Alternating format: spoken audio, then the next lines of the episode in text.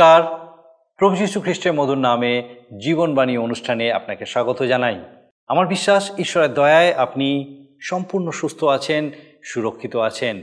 আর আমি খুব খুশি যে আরেকবার আপনি আজকে আমাদের সঙ্গে আমাদের এই জীবনবাণী অনুষ্ঠানে উপস্থিত হয়েছেন।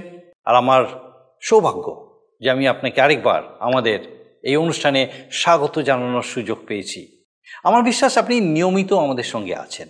এই অনুষ্ঠানে ঈশ্বরের বাক্য থেকে জানছেন, শিখছেন, ঈশ্বরের বাক্যের আলোতে নিজের জীবনকে নতুনভাবে দেখছেন।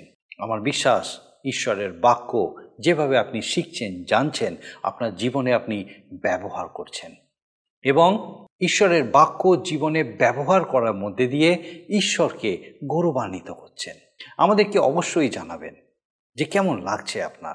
আর যদি আপনি আজকে প্রথমবার আছেন তাহলে আপনার জন্য বলি যে এই অনুষ্ঠানে আমরা ঈশ্বরের বাক্য বাইবেল থেকে ধারাবাহিকভাবে অধ্যয়ন করছি আর আমাদের এই অধ্যয়নে আমরা বাইবেলের প্রথম বই আদি পুস্তকে উপস্থিত হয়েছি। আমার বিশ্বাস এই অনুষ্ঠান আপনার ভালো লাগবে এবং অবশ্যই আমাদেরকে আপনার মতামত জানাবেন। আপনার মতামত আমাদের কাছে খুব গুরুত্বপূর্ণ। আমরা এই অনুষ্ঠানে পবিত্র বাইবেল থেকে ধারাবাহিকভাবে আলোচনা করছি।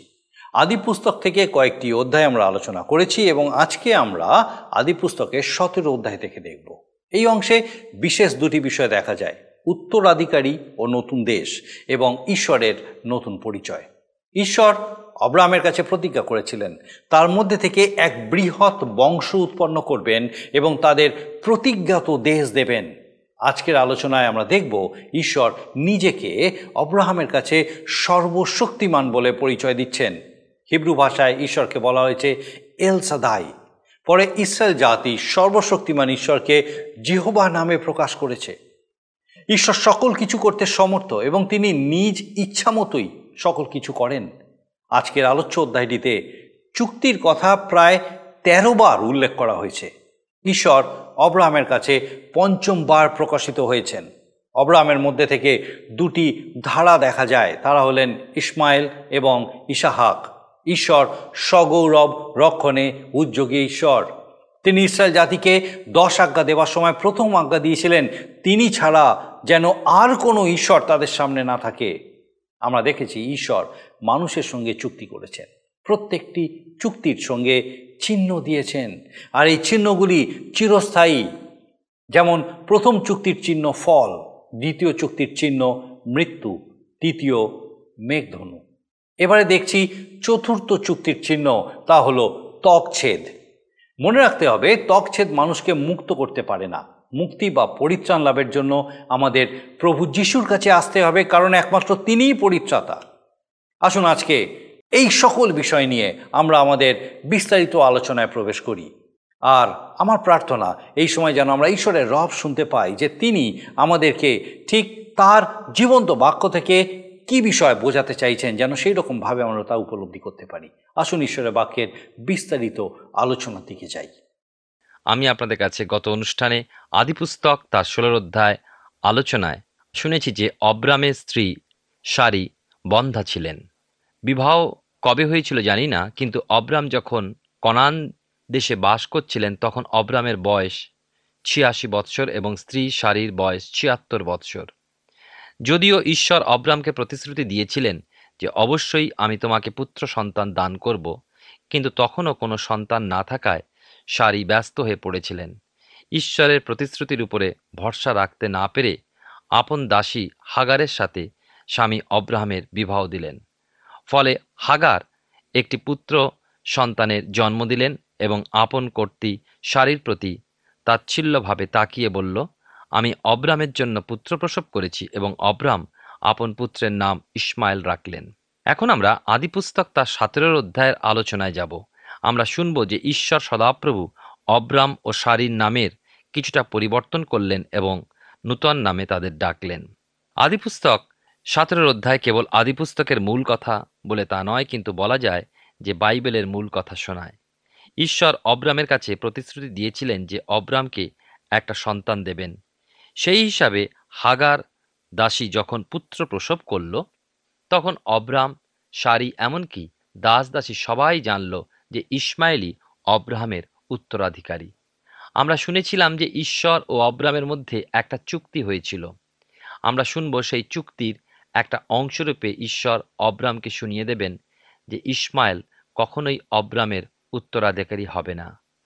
উত্তরাধিকারী যাকে করবেন সে তখনও অব্রামের বংশে জন্মগ্রহণ করেনি।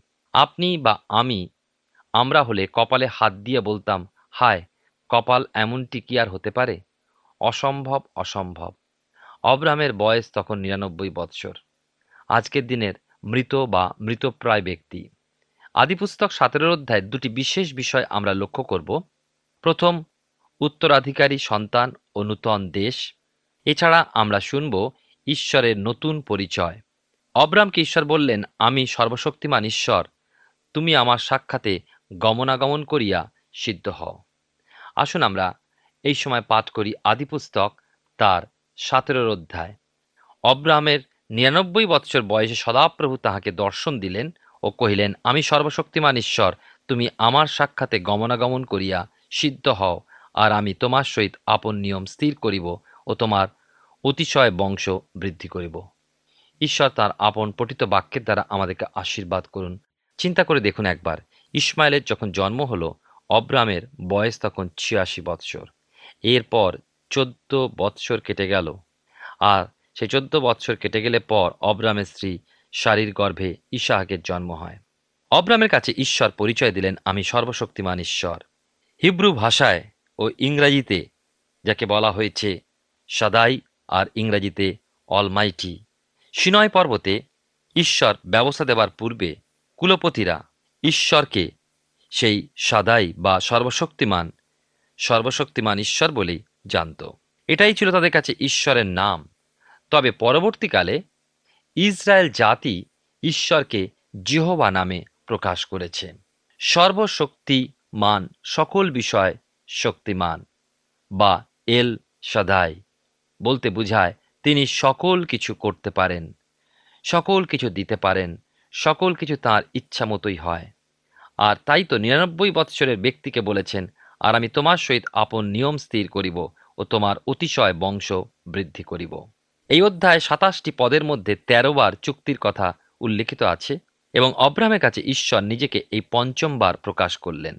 তবে এমন নয় যে আত্মীয় স্বজন যেমন সাক্ষাৎ করতে আসে, সেই রকম সাক্ষাৎকার না তা নয়।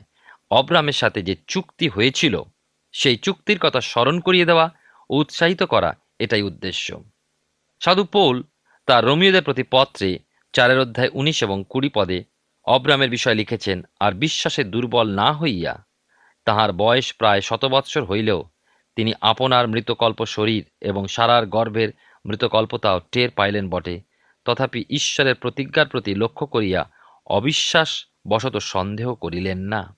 আমরা দেখি যে শারীর স্ত্রী ধর্ম বন্ধ হয়েছিল, সুতরাং তার গর্ব স্মৃতিসৌধে পরিণত হয়েছিল, অর্থাৎ মৃতের স্থান। কিন্তু ওই মৃত্যুর মধ্য হতে জীবনের উদ্গম হয়েছিল। অব্রামের বয়স যখন নিরানব্বই, তখন শারীর বয়স উননব্বই বৎসর। ইসাহাক জন্মালেন যখন সারি নব্বই এবং অব্রামের বয়স একশো বৎসর। সতেরোর অধ্যায় তিন এবং চার পদে দেখুন লেখা আছে, তখন অব্রাম উবুর হইয়া পড়িলেন এবং ঈশ্বর তাহার সহিত আলাপ করিয়া কহিলেন, দেখো, আমি তোমার সহিত আপন নিয়ম স্থির করিতেছি, তুমি বহুজাতির আদিপিতা হইবে। ঈশ্বর অব্রামকে বললেন, অব্রাম, তোমাকে আমি বহুজাতির পিতা করব। এ পর্যন্ত শারীর অর্থাৎ অব্রামের স্ত্রীর গর্ভে কোনো সন্তান জন্মায়নি। তবে শারীর দাসী হাগারের গর্ভে একটা সন্তান জন্মেছেন যার নাম রেখেছেন ইসমাইল। সুতরাং এখন পর্যন্ত একটা জাতিকেই দেখা যাচ্ছে। তবে কি অব্রামের বহু সন্তান জন্মাবে? আমরা দেখব অব্রামের দুটি সন্তান, দাসীপুত্র ইসমাইল এবং স্ত্রী শারীর পুত্র ইসাহাক জন্মগ্রহণ করেছিল। তারপরে প্রতি বংশ থেকে এক গোষ্ঠীর পর আর এক গোষ্ঠী এইভাবে চার হাজার বৎসরে কোটি কোটি লোক জগতে জন্মালো। দুটি ধারা দুই দিকে বইল, জনসমুদ্রে পরিণত হল। ইসমাইল, ঐশাক দুটি ধারা, তাদের মূল কেন্দ্র অব্রাম। এইবার চিন্তা করে দেখুন জগতের দুটি পরিবার কি বিশাল, একদিকে ইসরায়েল জাতি, অন্যদিকে আরব জাতি। ঈশ্বর অব্রামকে বলেছিলেন বা প্রতিশ্রুতি দিয়েছিলেন, আমি তোমাকে বহু জাতির পিতা করব। দেখুন, তার নাম পরিবর্তন হচ্ছে পাঁচ পদে কি লেখা আছে সতেরোর অধ্যায়। তোমার নাম অব্রাম, মহাপিতা আর থাকিবে নাকি তোমার নাম অব্রাহাম, বহু লোকের পিতা হইবে। কারণ আমি তোমাকে বহু জাতির আদি পিতা করিলাম। অব্রামের নামের অর্থ আমরা দেখলাম মহাপিতা, কিন্তু ঈশ্বর বললেন, তোমার নাম আর অব্রাম নয়, কিন্তু তোমার নাম হবে অব্রাহাম, বহু লোকের পিতা। মহাপিতা থেকে বহু লোকের পিতা বা বহু জাতির পিতা। ঈশ্বর এই পঞ্চমবার অব্রাহামকে দর্শন দিলেন। এখন থেকে আমরা আমাদের আলোচনার মধ্যে অব্রামের নূতন নাম অব্রাহাম ব্যবহার করব। অব্রাহামের বিশ্বাস বিষয় এক ভক্ত দাস একটা রসিকতার কাহিনী বলেছেন। এটা একটা গল্প মাত্র। তিনি বলেছেন, মনে করুন, হেব্রনের উনুইয়ের কাছে একদিন ভোরবেলা অব্রাহাম ও সারি কিছু কাজ করছিলেন। এমন সময় একদল ব্যবসায়ী এসে থামলেন। মরুভূমি পথে ছোট ছোট গাছপালা, খেজুর ও বাবলা গাছের ছায়ায় সুন্দর উনুই পরিবেশ, মধুর। ব্যবসায়ীদের থামতে দেখে অব্রাহাম তাড়াতাড়ি তাঁবু থেকে বার হয়ে এলেন। ব্যবসার জন্য নয়, আগন্তুকদের আতিথেয়তা দেবার জন্য। তৎকালে ওই অঞ্চলে অতিথি সেবা করা বড়ই আনন্দের বিষয় ছিল। অব্রাহামকে দেখে আগন্তুকরা বলল, আমাদের উটগুলো কি একটু জল পান করাতে পারো? তৎকালে মধ্যপ্রাচ্যের লোকেরা অতিথি পরায়ণ ছিল, অথচ আরও আগে গুহা মানবদের সময়। অচেনা, অজানা মানুষ তাদের অঞ্চলের আশেপাশে আসতে পারত না। আবার আজকের দিনে বলুন না অতি আপনজন না হলে বাড়ির বারান্দায় পা রাখতে দেয় না লোকেরা। আগে অতিথি দেখলে আনন্দে সেবার জন্য লোকে ব্যস্ত হয়ে পড়তো। এখন অতিথি দেখলে অনেকে অসন্তুষ্ট হয়। অব্রাহাম বললেন, অবশ্যই, উটরা জল খাক। সেই সঙ্গে উটেদের খাবার জন্য কিছু দানা ও খড় দিচ্ছি। আর আপনারা একটু বিশ্রাম করুন, আপনাদের কিছু আহারের ব্যবস্থা করি। আগন্তুকদের মধ্যে একজন বললেন, না না, ব্যস্ত হবেন না। আমরা শীঘ্র মিশরে পৌঁছতে চাই। ওই লোকদের মধ্যে একজন বললেন, আপনার নাম কি? অব্রাহামের নাম তখন ছিল অব্রাম তাই তিনি বললেন, আমার নাম মহান পিতা। অব্রামের কথা শুনে একজন বললেন, আরে বাবা, আপনার ছেলে না মেয়ে? অব্রাম বললেন, আমার কোনো সন্তানই নেই। অতিথিরা একসাথে হা হা করে হেসে উঠলেন। তারা বললেন, চমৎকার, সন্তানহীন পিতা হা হা করে হাসতে হাসতে চলে গেলেন। প্রায় ছ মাস কেটে গেল, সেই ব্যবসায়ীরা ফেরার পথে অব্রাহামের কুঞ্জের কাছে এসে বিশ্রামের জন্য দাঁড়ালেন। অব্রাহাম ছুটে বার হয়ে এলেন। তারাও হাসতে হাসতে বলে উঠলেন, এই যে, হ্যালো, মহান পিতা, কেমন আছেন? অব্রাহাম বলেন দেখুন, এই ছ মাসে আমার নাম পাল্টে গেছে।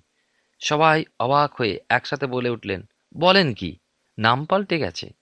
অব্রাহাম বললেন, এখন আমার নাম মহান পিতা নয়, আমার নাম বহু জাতির পিতা। ব্যবসায়ীদের মধ্যে একজন বলে ফেললেন, কি ব্যাপার? যমজ সন্তান লাভ করেছেন বুঝি? আর অব্রাহাম যখন বললেন, না, আজ পর্যন্ত আমার কোনো সন্তান নেই ব্যবসায়ীরা বলে উঠলেন, কি আশ্চর্য ব্যাপার, একটিও সন্তান নেই। নাম নিয়েছ অব্রাহাম। আবার তারা হাসতে হাসতে নিজ পথে চলে গেলেন। অব্রাহাম, অব্রাহামই বটে। ঈশ্বরে বিশ্বাস রেখে অপেক্ষাই করতে থাকলেন। ঈশ্বর তাকে বহুজাতির পিতা করবেন। কেমনভাবে, কবে ওই প্রতিজ্ঞা পূরণ হবে, সেটা তার দেখবার কথা নয়। সে বিষয়ে ঈশ্বর বুঝবেন, কিন্তু অব্রাহাম অপেক্ষা করে থাকবেন। আজ প্রায় চার হাজার বৎসর পরে, আপনি আমি যেখানেই থাকি না কেন একটু চিন্তা করে দেখি। সেই মধ্যপ্রাচ্যের হেব্রন কুঞ্জবনের সন্তানহীন পিতা বিশ্বাসে আমরাও তাঁর সন্তান। একটি নয়, যমজ নয়, কোটি কোটি সন্তান সারা বিশ্বে। ঈশ্বর বলেছিলেন, আকাশের দিকে চেয়ে দেখো, ওই তারা সমুদ্রের তীরে চেয়ে দেখো বালুকাকোনা গণনা করতে পারো কি? ঈশ্বরের প্রতিজ্ঞা কেমনভাবে পূরণ হয়, লক্ষ্য করুন। আর আপনিও আমিও বিশ্বাসে আসুন, বলিয়ান হই। ঈশ্বর যা প্রতিজ্ঞা করেন, তা সম্পূর্ণ করেন। কোনো সন্দেহ নেই। সতেরো অধ্যায় আদি পুস্তক থেকে আলোচনা করছি এবং ছয় থেকে আট পদ আমরা পাঠ করি। লেখা আছে, আমি তোমাকে অতিশয় ফলবান করিব এবং তোমা হইতে বহু জাতি জন্মাইব, আর রাজারা তোমা হইতে উৎপন্ন হইবে। আমি তোমার সহিত ও পুরুষানুক্রমে তোমার ভাবি বংশের সহিত যে নিয়ম স্থাপন করিব তা চিরকালের নিয়ম হইবে। ফলত আমি তোমার ঈশ্বর তোমার ভাবি বংশের ঈশ্বর হইব। আর তুমি এই যে কনান দেশে প্রবাস করিতেছ, ইহার সমুদয় আমি তোমাকে ও তোমার ভাবি বংশকে চিরস্থায়ী অধিকারার্থে দিব, আর আমি তাহাদের ঈশ্বর হইব।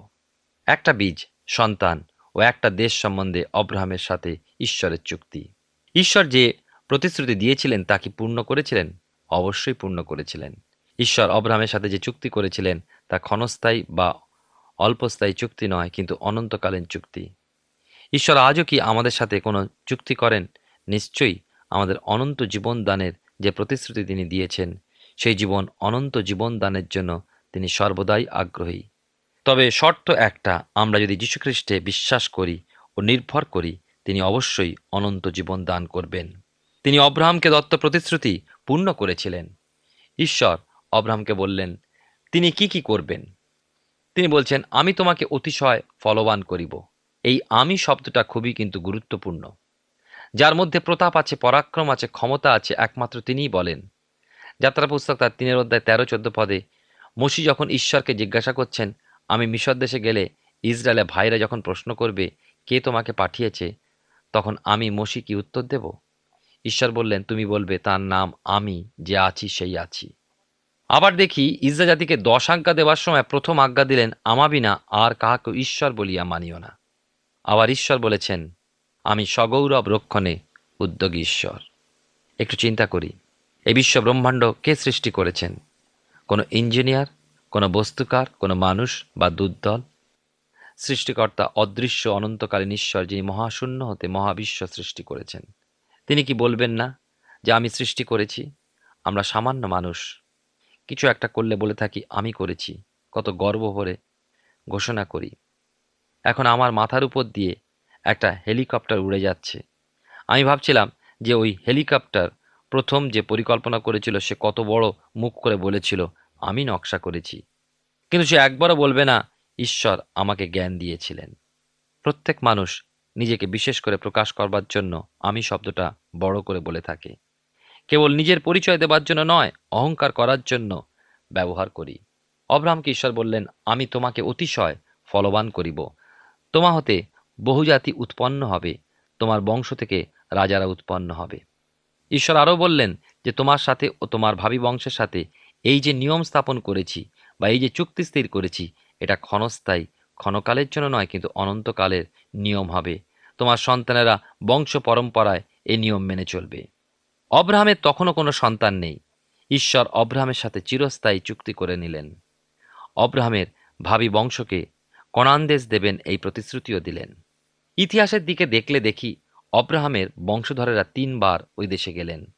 দেশটা কিন্তু ঈশ্বর তাদেরই দিয়েছেন। তারা কতকগুলি বিশেষ শর্তাধীনে ওই দেশ পেয়েছিলেন এবং আজও ওই দেশ তাদের অধিকারে আছে। প্রথমত, অব্রাহামের বংশধরদের সত্তরটি প্রাণ মিশর দেশে নিত হয়েছিলেন। প্রায় চারশো বৎসর অতিবাহিত করে মিশর থেকে প্রায় পনেরো লক্ষ প্রাণী বার হয়ে কনান দেশ অভিমুখে যাত্রা করলেন। এদের মধ্যে প্রায় ছয় লক্ষ পুরুষ যারা যুদ্ধ করতে সক্ষম। কনান দেশ জয় করার পর দীর্ঘদিন কেটে গেল আর একদিন তারা কনান দেশ থেকে বিতাড়িত হয়ে কলদীয় দেশের বাবিলে নিত হলেন। তবে ওই সময় তারা সম্পূর্ণরূপে বিতাড়িত হয়নি। কিছু পরিমাণ অবশিষ্টাংশ থেকে গিয়েছিল। আর আমরা দেখি সত্তর বৎসর পর পারস্য রাজ্যের অনুগ্রহে জিহুদিরা নিজ দেশে ফিরে আসার অনুমতি লাভ করল। এসব ঘটনা খ্রিস্টপূর্বকালের অনেক অনেক বৎসর কেটে গেল। সত্তর খ্রিস্টাব্দে ইসরায়েল আবার বিতাড়িত হলো এবং জগতের মধ্যে ছড়িয়ে পড়ল। দ্বিতীয় বিশ্বযুদ্ধের পর ভারতের স্বাধীনতার পর ইসরায়েল স্বাধীন হলো। বহু ইসরায়েলি ও জিহুদি দেশে ফিরে এলো। অনেকের মতে ঈশ্বর যেমন বলেছেন যে ইসরায়েল তিনবার বিতাড়িত হবে, সেই তৃতীয়বার বিতরণ এখনও হয়নি। সহস্র বৎসরকালীন রাজত্বের পূর্বে প্রকৃতভাবে ইসরায়েল পুনর্মিলিত হবে। ওই সময় আদিপুস্তক তার সতেরো অধ্যায় আট পদের ভাওবাণী পূর্ণ হবে। আর তুমি এই যে কনান দেশে প্রবেশ করিতেছ, ইয়ার সমুদয় আমি তোমাকে ও তোমার ভাই বংশকে চিরস্থায়ী অধিকারার্থে দিব আর আমি তাহাদের ঈশ্বর হইব। ঈশ্বর তার প্রতিজ্ঞা বা চুক্তির বিষয় চিহ্ন দিয়ে থাকেন। আর ওই সকল চিহ্ন চিরস্থায়ী। যেমন আমরা দেখি প্রথম চুক্তি এদনের, চিহ্ন ফল। দ্বিতীয় চুক্তি আদমের মৃত্যু, তিনের অধ্যায় উনিশ পদে। আর তৃতীয় চুক্তি আমরা দেখি নোহের মেঘধনুক, আমরা নয়ের অধ্যায় ষোলো পদে পেয়েছি। আর চতুর্থ চুক্তি অব্রাহামের ত্বকছেদ যা আমরা সতেরোর অধ্যায় আমরা কুড়ি পদে পাই। সতেরোর অধ্যায় নয় থেকে চোদ্দ পদে দেখি ঈশ্বর অব্রাহামের সাথে চিরস্থায়ী চুক্তি করলেন। এখন এই চুক্তি চিরকাল স্মরণে রাখার জন্য এবং অব্রাহামের সন্তানদের চিহ্নিত করে রাখার জন্য ঈশ্বর চিহ্নের ব্যবস্থা দিলেন। স্কুলে, কলেজে ছাত্রছাত্রীদের চিহ্নিত করার জন্য ব্যাজ ব্যবহার করা হয়। শিল্প প্রতিষ্ঠান, কারখানা ইত্যাদিতে আইডেন্টিটি কার্ড ব্যবহার করা হয়। সেইভাবে রাজনৈতিক দলগুলির নিজ নিজ ব্যাজ থাকে। তবে এসবই অস্থায়ী, কিন্তু ঈশ্বর অব্রাহামের সন্তানদের জন্য চিরস্থায়ী চিহ্নের ব্যবস্থা দিলেন। সেই ব্যবস্থা হলো ত্বকছেদ ব্যবস্থা। এমন নয় যে চুক্তিবদ্ধ জন সমাজে সভ্য হওয়ার জন্য ত্বকছেদ। অব্রাহামের বংশজাত একজন জানবার জন্য ওই তকছেদ প্রথা ঈশ্বর দিলেন। চিন্তা করি একবার যে আদম থেকে অব্রাহাম পর্যন্ত প্রায় দুই হাজার বৎসর কেটে গিয়েছে।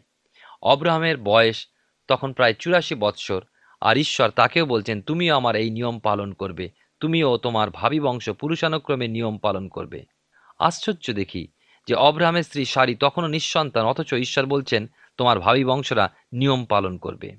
আজকের দিনে হলে মেডিকেল সায়েন্স বলতো স্ত্রী ধর্ম বন্ধ হওয়ার পর সন্তান লাভ অসম্ভব। অব্রাহাম বিশ্বাসের অগ্রদূত। এখনও ঈশ্বরের স্থির। ঈশ্বরের প্রতিজ্ঞা অনুযায়ী অপেক্ষায় থাকলেন। তকছেদ প্রতিজ্ঞার বা চুক্তির চিহ্ন। তকছেদ মানুষকে মুক্ত করে না। মুক্তিপ্রাপ্ত বিশ্বাসীর জন্য তকছেদ। আমরা যারা বিশ্বাসে প্রভু যিশুকে গ্রহণ করেছি, সকল পাপ থেকে মুক্তি পেয়েছি, আজ আমাদের তকছেদ আবশ্যকতা নেই, কারণ প্রভু যিশুর নামে আমরা মুদ্রাঙ্কিত হয়েছি। ইফিসিও তার একের অধ্যায় দেখুন। অর্থাৎ দৈহিকভাবে নয়, কিন্তু আন্তরিকভাবে তকছেদ প্রাপ্ত হয়েছি। আমাদের অন্তর কঠিন আবরণে, জাগতিকতার আবরণে আমরা ঢেকে রাখি।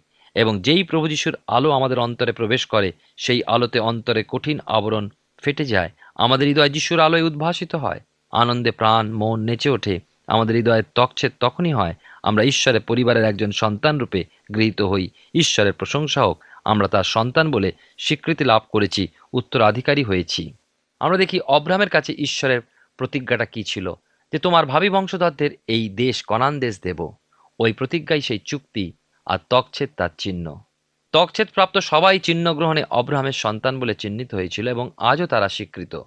যারা যিশুকে গ্রহণপূর্বক অন্তরের তকছেদ প্রাপ্ত, তারা মধ্যপ্রাচ্যের কনান দেশের নয়, কিন্তু স্বর্গদেশের উত্তরাধিকারী। অন্তরের তকছেদ বিষয় একটা গল্প স্মরণে আসছে। আজ থেকে প্রায় অনেক বছর পূর্বে। আমাদের এক পালক আমার বাইবেল শিক্ষকের কাছে শুনেছিলাম। এটা কাহিনী মাত্র। এক ভদ্রলোক ধনী, জ্ঞানী, একমাত্র পুত্র বিদেশে থাকতেন। ভদ্রলোকের স্ত্রী মারা যাওয়ায় তিনি একা ঘরের বাইরে যেতেন না, একমাত্র কাক ভরে একবার প্রাতভ্রমণ করতেন। বাড়ির ফটকে সর্বদা তালা ঝুলতো। বসার ঘরের জানালা কেবল বন্ধ নয়, পর্দা ঢাকা থাকতো। ঘরের চারিদিকে নানা রকম বই, সংবাদপত্র, পত্রিকা ছড়ানো। বন্ধুরা যখন বলতেন, কি ভাই, আজ আসব? উত্তর ছিল, আজ নয়। বন্ধু যখন বলতেন, তুমি আমার বাড়িতে এসো? তারা উত্তর পেতে, একটু অসুবিধা আছে। সুতরাং বন্ধু বান্ধবরা তার বাড়ি ছেড়েছিল। কেবলমাত্র মালি এবং পাঁচক রাধুনি ছাড়া প্রয়োজনীয় কথার বেশি কেউ কথা শুনতে পেত না। একলা নিঃসঙ্গ জীবনযাপন করছিলেন। সুতরাং মনে শান্তি ছিল না, জীবনে আনন্দ ছিল না। একদিন ভোরবেলা প্রাতঃভ্রমণ সেরে বাড়ি ফেরার সময় পথের ধারে জানলায় একটা পদ্ম ফুল ফুটে আছে দেখে খুব আনন্দ হলো। হাতের সেই ওয়াকিং স্টিকের সাহায্যে খুবই কষ্ট করে ফুলটা তুলে বাড়ি আনলেন। একটা ফুলদানিতে জল দিয়ে ফুলটা রাখলেন। ফুলটা বড় সুন্দর লাগছিল, কিন্তু ঘরটা একটু গোছানো হলে আরও ভালো হতো। ভদ্রলোক নিজ হাতে ঘর গোছালেন। আবার নজর পড়ল ফুলদানিটা পালিশ করা দরকার। মালিকে ডেকে ফুলদানি পালিশ করালেন। তবু যেন কেমন অন্ধকার এবং একটু আলো হলে আরও ভালো লাগবে। তিনি সব পর্দা সরিয়ে দিতে বলেন পর্দা সরাতে এক ঝলক আলোক ঘরে প্রবেশ করল, কিন্তু ভদ্রলোক লজ্জিত হলেন। চারিদিকে এত ধুলো। মালি বলল, বাবু, জানলা খুলে দিয়ে ঘরটা ঝাঁট দিয়ে দেবো? জানলা খুলতে রোদের কিরণ এসে ঘরটা অপূর্ব সুন্দর করে তুলল। ভদ্রক বলেন ওই ফুলটা আমাকে পাল্টে দিল। মালি বলল, ফুলটা নয়, কিন্তু যিনি ফুল সৃষ্টি করেছেন, তিনিই আপনাকে পাল্টে দিয়েছেন। ঈশ্বর আপনার জীবনে মঙ্গল করুন। আমরা পবিত্র বাইবেলের প্রথম বই আদি পুস্তক থেকে ধারাবাহিকভাবে আলোচনা করছি। আর আমার বিশ্বাস, ঈশ্বর তার জীবন্ত বাক্যের মধ্যে দিয়ে নিশ্চয়ই আপনার সঙ্গে কথা বলছেন। আমরা যে বিষয়গুলি দেখলাম তা হলো অব্রাহামের উত্তরাধিকারী সন্তান ইসাহাক। ঈশ্বরের নতুন পরিচয়, তিনি সর্বশক্তিমান ঈশ্বর। তিনি সব কিছু নিজের ইচ্ছা মতোই করেন। তার পরিকল্পনা, তিনি সফল করতে সমর্থ ঈশ্বর। আমরা দেখলাম ইসাহাক ঈশ্বরের প্রতিজ্ঞত সন্তান। ঈশ্বর চান না যে মানুষের সামনে তিনি ছাড়া আর কোনো দেবতা থাকুক। তিনি সগৌরব রক্ষণে উদ্যোগী ঈশ্বর। অব্রাহামের বংশধরেরা তিনবার কনান দেশে যায় কথা ইতিহাস বলে। ঈশ্বর মানুষের সাথে চুক্তি করেছেন এবং প্রত্যেকটি চুক্তির চিহ্ন আছে। এর থেকে প্রমাণিত হয় যে ঈশ্বর সত্য। অব্রাহামের বংশধরদের সত্তর জন মিশরে গিয়েছিলেন এবং পরে কয়েক লক্ষ কনানে প্রবেশ করে। তকছেদ প্রথার বিষয়ে জানলাম, এই প্রথা ঈশ্বর দিয়েছিলেন, কিন্তু এটি কোনো মানুষকে পরিত্রাণ দিতে পারে না। তকছেদ কনান দেশের উত্তরাধিকারী করতে পারে ঠিকই, কিন্তু বিশ্বাসে প্রভু যিশুকে গ্রহণ করার ফলে আমরা স্বর্গদেশের অধিকারী হই। ঈশ্বর আপনাকে আশীর্বাদ করুন এবং এই সকল সত্য সঠিকভাবে তার ইচ্ছে অনুযায়ী উপলব্ধি করে আপনার জীবনে তা ব্যবহারের মধ্যে দিয়ে তার নাম গৌরবান্বিত করতে সমর্থ করুন। সর্বশক্তিমান ঈশ্বর অব্রাহামের মতো আপনাকেও তার আশীর্বাদে পূর্ণ করতে সমর্থ। আসুন আমরা প্রার্থনায় যাই, আর এই সময় আমি চাইব আপনিও আমার সঙ্গে প্রার্থনায় যোগ দিন। আসুন, প্রার্থনায় যাই। মঙ্গলময় স্বর্গীয় পিতা প্রভু, তোমার ধন্যবাদ, তোমার স্তুতি, প্রশংসা, তোমার গৌরব করি। তোমার পবিত্র পরাক্রমে, তোমার অনুগ্রহে তুমি এই সুযোগ আরেকটিবার আমাদের জীবনে রেখেছ। স্বর্গীয় পিতা, তোমার জীবন্ত বাক্যের সান্নিধ্যে আসতে সাহায্য করেছ, তোমার জীবন্ত বাক্যের আলোতে নিজেদের জীবনকে আরেকবার দেখতে সাহায্য করেছ। ধন্যবাদ দিয়ে আমাদের প্রত্যেক সেই দর্শক বন্ধুর জন্য, যাদের হৃদয় মনকে তুমি আজকে তোমার জীবন্ত বাক্য দ্বারা উৎসাহিত, উজ্জীবিত করেছ, অনুপ্রাণিত করেছ। স্বর্গীয় পিতা, তোমার পবিত্র পরাক্রমে যেন সেই প্রত্যেকে প্রভু, তোমার প্রতি বিশ্বাসের নির্ভরশীলতায়, স্থিরতায় আরও অধিক অধিক বৃদ্ধি পেতে পারে। তোমার সহভাগিতায় সান্নিধ্যে যেন বেড়ে উঠতে পারে। প্রভু, সঠিকভাবে তোমার জীবন্ত বাক্য দ্বারা তোমাকে জানতে পারে, চিনতে পারে। প্রভু, তোমার স্বাদ গ্রহণে যে যে আনন্দ পিতাগো সে আনন্দে তুমি সেই প্রত্যেককে পূর্ণ করো। বিশেষ করে এই সময় প্রার্থনা করি প্রভুগ সে প্রত্যেক পরিবারের জন্য, আমাদের দর্শক বন্ধু এবং তাদের প্রত্যেক পরিবার, প্রিয়জনদের জন্য প্রভুগ প্রার্থনা করি, এমন কোনো পরিবার যদি এই সময় আছেন, যারা হয়তো সমস্যার মধ্যে আছেন। হয়তো স্বামী স্ত্রীর মধ্যে সমস্যা সৈক্য পিতা তোমার যিশুর নামে সেই সমস্যা দূর করো। তুমি স্বামী স্ত্রীকে এক করেছিলে, পরিবার গঠন করেছ, কারণ পিতাগো সেই পরিবারের মধ্যে দিয়ে তুমি গৌরবান্বিত হতে চাও। প্রার্থনা করি, প্রভু তোমার যিশুর নামে সেই স্বামীর সঙ্গে, সেই স্ত্রীর সঙ্গে তুমি কথা বলো, যেন তোমার পবিত্র পরাক্রমে তারা আবার একত্রিত হতে পারে, যেভাবে তুমি এক করেছ এবং যেন সেই তাদের একত্বের মধ্যে দিয়ে প্রভু তোমারই নাম গৌরবান্বিত, উচ্চকিত, মহিমান্বিত হয়। প্রার্থনা করি, প্রভু, যদি পিতা মাতার সঙ্গে সন্তানের কোনো সমস্যা থেকে থাকে, প্রভু তোমার যিশুর নামে সেই সমস্যা দূর করো। যদি সন্তান বিপদগামী হয়, প্রভু এই মুহূর্তে প্রার্থনা করি, স্পর্শ করো এবং সেই বিপদ থেকে তুমি তাদেরকে ফিরিয়ে আনো। সৈক্য পিতা, যেন আবার পরিবার একত্রিত হয় যে আশীর্বাদ তুমি তাদের সেই পরিবারের সন্তান রূপে দিয়েছ পিতা গো, তারা যেন সেই পরিবারের জন্য আশীর্বাদ স্বরূপ হতে পারে। প্রভু তুমি দয়া করো। যারা পড়াশোনা করছে সৈক্য পিতা, তোমার পবিত্র অনুগ্রহে হয়তো পরীক্ষার জন্য প্রস্তুতি নিচ্ছেন বা পরীক্ষা দিচ্ছে এই সময়। প্রভু, তোমার যিশুর নামে তোমার জ্ঞানে, বুদ্ধিতে সেই প্রত্যেককে আশীর্বাদ যুক্ত করো। দয়া করো, সুন্দর পরীক্ষা দিতে সাহায্য করো এবং প্রভুগ, তোমার ইচ্ছা অনুযায়ী পিতাগ, তাদের জীবনের মধ্যে দিয়ে তুমি গৌরবান্বিত উচ্ছ্বসিত মহিমান্বিত হও। সৈক্য পিতা, আমাদের প্রত্যেক দর্শক বন্ধু, তাদের পরিবার, পরিজন, তাদের প্রিয়জনকে পিতাব তোমার চরণে সমর্পণ করি, তোমার পবিত্র আত্মার সুরক্ষায় সেই প্রত্যেক গৃহকে, সেই প্রত্যেক পরিবারকে তুমি বেষ্টন করে রাখো, তোমার পবিত্র অনুগ্রহে তোমার সহভাগিতায় পূর্ণ রাখো এবং তোমার সাহচর্যে বৃদ্ধি পেতে সাহায্য করো, আশীর্বাদ করো, সুস্থ, সবল রাখো। তোমার যিশু নামে ভিক্ষা দয়া করে শ্রবণ গ্রহণ করো। আমেন। ঈশ্বর তার মহাদয়ায় আমাদের এই সুযোগ দিচ্ছেন, যেন তার বাক্য থেকে আমরা নতুনভাবে তাকে আবিষ্কার করতে পারি, জানতে পারি এবং আমাদের জীবনে সেই সত্যকে ব্যবহার করতে পারি। আর আমার বিশ্বাস যে আপনি এই সুযোগ যথার্থভাবে গ্রহণ করছেন। আমার বিশ্বাস আগামী দিনেও এইভাবেই আপনি আমাদের সঙ্গে আমাদের এই জীবনবাণী অনুষ্ঠানে উপস্থিত থাকবেন। ঈশ্বর আপনার মঙ্গল করুন প্রিয় বন্ধু, আশা করি জীবনবাণী অনুষ্ঠানটি আপনার ভালো লেগেছে। আর যদি ভালো লেগে থাকে, তাহলে অবশ্যই আমাদের একটা মিসড কল দিন। গত সপ্তাহের বিজয়ী দর্শক বন্ধুরা হলেন দক্ষিণ চব্বিশ পরগনা থেকে সমিত সাহা ও গৌরী বৈদ্য। আমাদের মিসড কল দেবার নম্বরটি হল zero four four four nine zero eight one two nine zero. আপনি প্রার্থনা ও আরও অধিক জানতে আগ্রহী হলে আমাদের সঙ্গে অবশ্যই ফোনের মাধ্যমে যোগাযোগ করতে পারেন। আমাদের mobile number nine four three three four nine seven two three five এবং আরেকটি হল nine four three three eight zero three seven double five. আর আমাদের ঠিকানা টিভি স্ক্রিনে আপনারা দেখে নিন। ধন্যবাদ। ভালো থাকুন সুস্থ থাকুন।